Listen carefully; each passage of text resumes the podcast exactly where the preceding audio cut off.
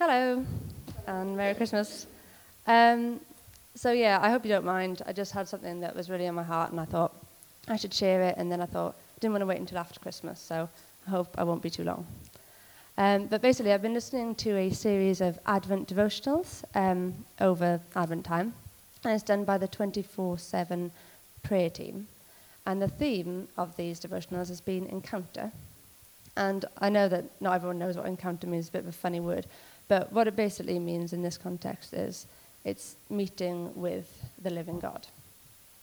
And um, for me, Christianity got real when I realized that there was more to prayer than like saying or thinking something and like sending it out into the universe and hoping that someone would hear it. And that there was more to life than kind of trying and normally failing to do the right thing, um, according to what was written in a book or what my parents told me.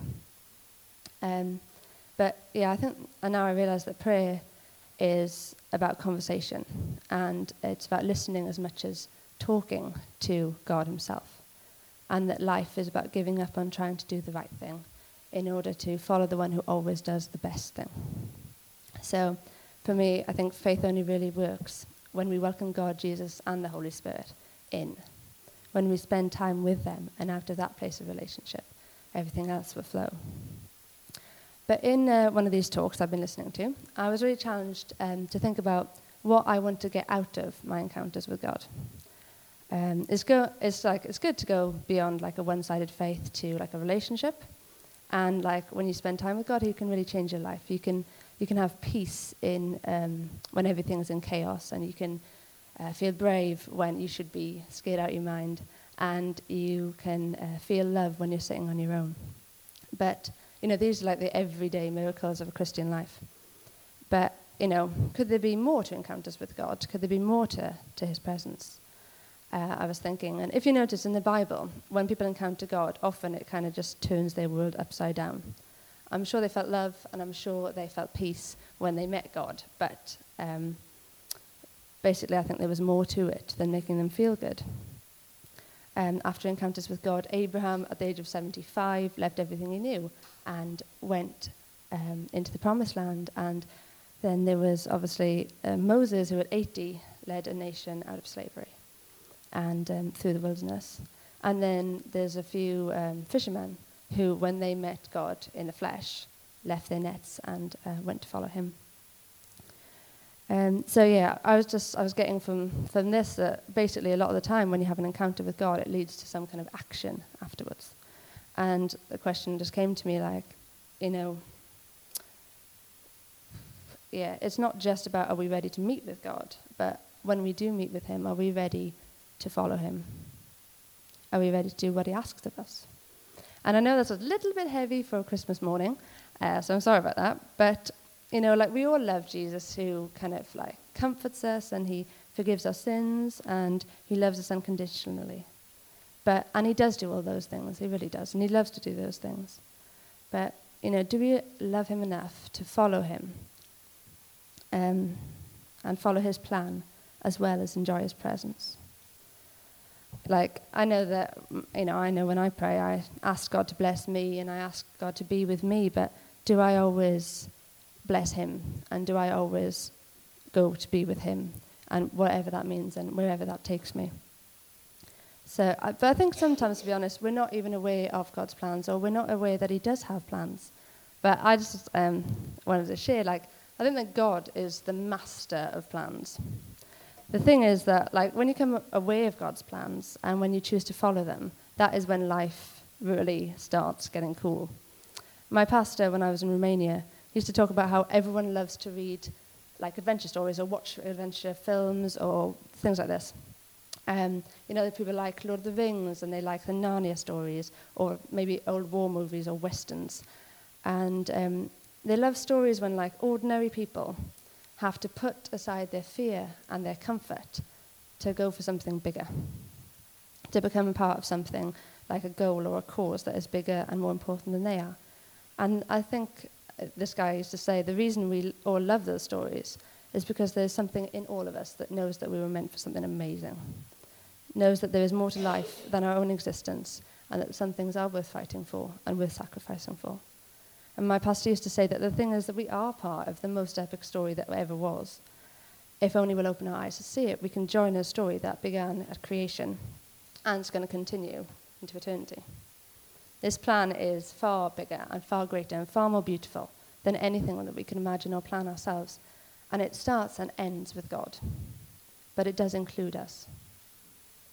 There is a line from the film Gladiator that I really love, and I know other Christians who, who really like it too, and it says, uh, What we do today echoes in eternity. We are part of the most epic story, the epic story of the world, and we and what we do matters.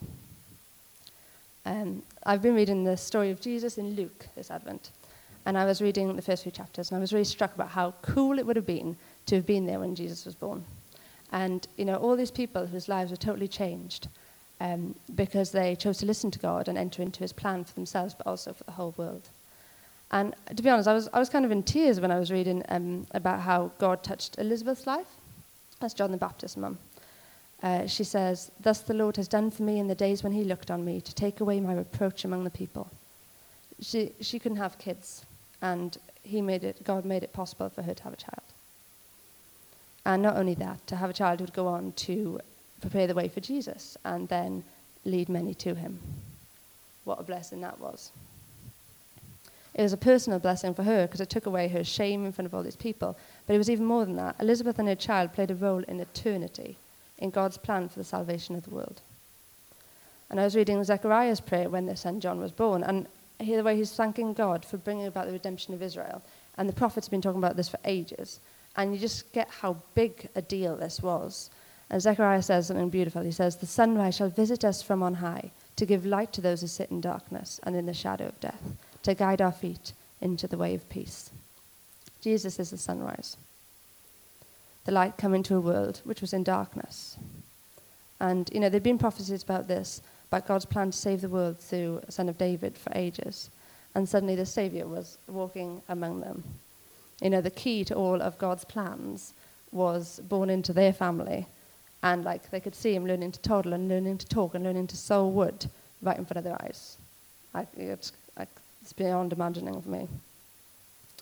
But the thing is that we can think of that as like some old story in a book that a lot of people don't ever open. But we are part of that same story. The story that started with creation and included the fall and Noah and Abraham and Moses and John the Baptist and Jesus and Paul and all our ancestors and will include all our descendants until Jesus comes again and ends this chapter of the story and we'll be with him again for eternity. We live in the glow of the sunrise. Maybe we haven't given birth to Jesus and maybe we haven't even seen his birth, but because he came, every time we talk to someone, Every time we show love when there has been hate before, every time we pray, we are a part of that plan. The plan to reconcile man to God, that we would all know and love him as we were created to do.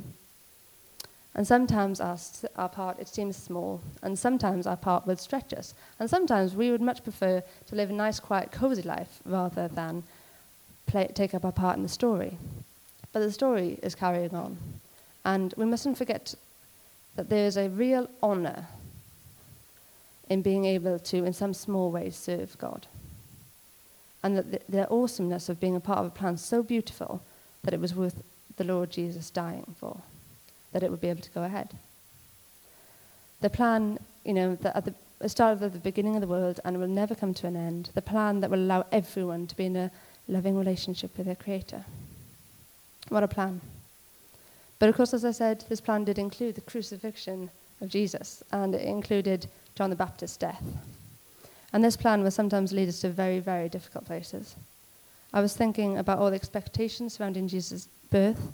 You know, they knew that the answer to all their prayers and all their ancestors' prayers had come. And then he died.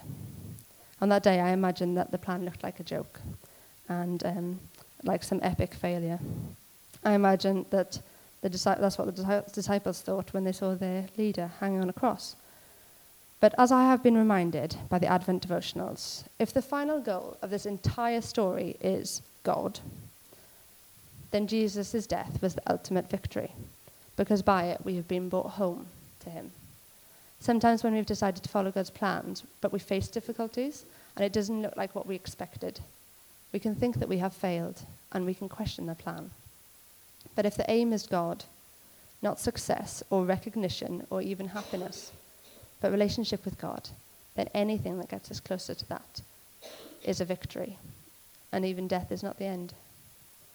So, that, that was quite long. Uh, I just want you to be encouraged that you do matter, that you're part of the most epic story that ever was, and that there'll be a happy ending.